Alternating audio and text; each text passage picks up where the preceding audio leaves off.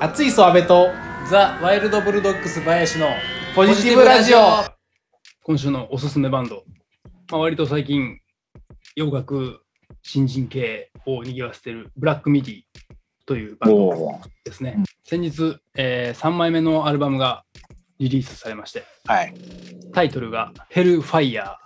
と いうだ、もう、うんやめとこう。ごめんごめん。もう言うてましたけど今「ダス」から DSS ぐらいまで 言ってヘルファイヤー」っていうことでキッスのアルバムのようなタイトルガラじゃないやろ、でも。まあそもそもは、えーっと、ファーストアルバムが2019年でしたかね、にリリースされて、その時点で結構話題になってまして、まあ、ここ最近出てきたイギリス系のバンドでは一番こうキレキレな感じで、まあ、それにこうみんな追いつけみたいな感じで出てきてるイメージがありまして、うん。で、でまあ今年ももう3枚目が早くもリリースされるということで、まあ、新世代のこの UK ロックを代表するバンドみたいな扱い方をされておりまして、うんまあ、ファーストアルバム聴いた時点から結構これは来てるなっていうドープな感じのロックをしてるなっていう感じがしたんですけど、うん安倍さん的にはいかがですかいや、もう、なんか単純に、なんか周り、僕の知り合い周周辺がはいみんな大好きで、おーで、まあ聞いたら、まあ、それは当然やなんやなってイメージでしたね。なるほど。まあなんか、なんとなくなんですけど、その、まあ、スクエアプッシャーとか好きな人と、まあ、スクエアプッシャーだけじゃなくて、なんか、その、それとロックが好きなうんうんうん人たちが、よくなんか、好んで聴いてるなってイメージがあって、うんうんうん切れ味が強切い。れ味強いです ね。そうそうそう、スーパードライな感じで。ね。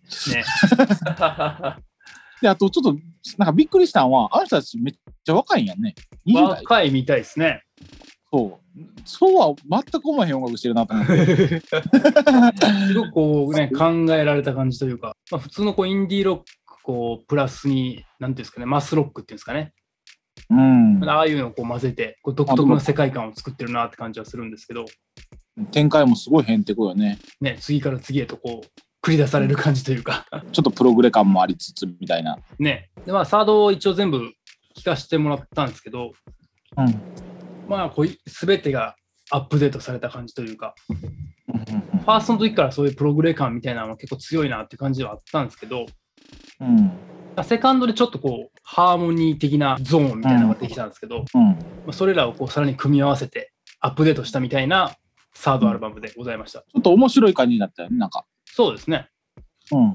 緩急のつけ方が、こう、ようりんアート寄りというか、うん、そうそうそう、アーティストっぽいというか、うんアニメーションにやってたよね。そうですね うん。で、こう出るとこうドーン出るみたいな。まあもちろんライブをすればもういろんなところでソールドアウト。さすがですね。ね、最初の、えー来日は2019年で、もうこれも全部ソールドアウトして、うん。で、次の来日が、えー今年の年末にあると。2022年の12月4日東京渋谷オーイースト。12月5日大阪梅田クラブクワトロ。で12月6日名古屋ザ・ボトムライン。結構すごい休まずに4、5、6と一気にストイック、ストイック、ストイックな観光資品。さすがヘルファイヤーって感じですけど。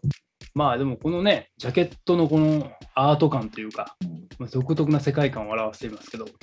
そう、音楽と、音楽性に関してはもうダサいところ一切ないのにな。そこだけなる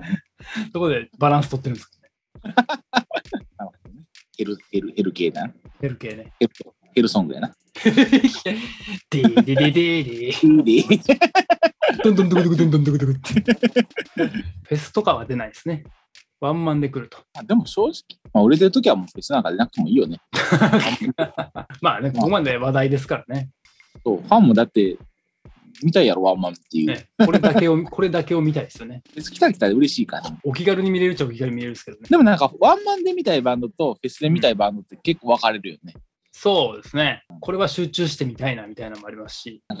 曲数たくさん聴いてうん、流れで楽しみたいみたいな。そう特にブラックミディなんてアルバムでねさっき言ってたその強弱の部分のが結構激しいんで、有名な曲を聴くみたいな感じじゃないですもんねだから、ワンマンの方が、なんかいいんやろね、効率的に。そうですねなんかアルバムの世界観というかそういうのを体験しに行くみたいなそんな感じがしますねまあでも、シガーロスも向いてへんのに、フェスでだしね。またでもあのヘッドライナーで出るっていうのは違うんじゃないですか時間がちょっと長いじゃないですかだって、後ろのグリーンで聞こえたで。 まあそれは時間がちょっとかぶっちゃったのはしょうがないんじゃないです か。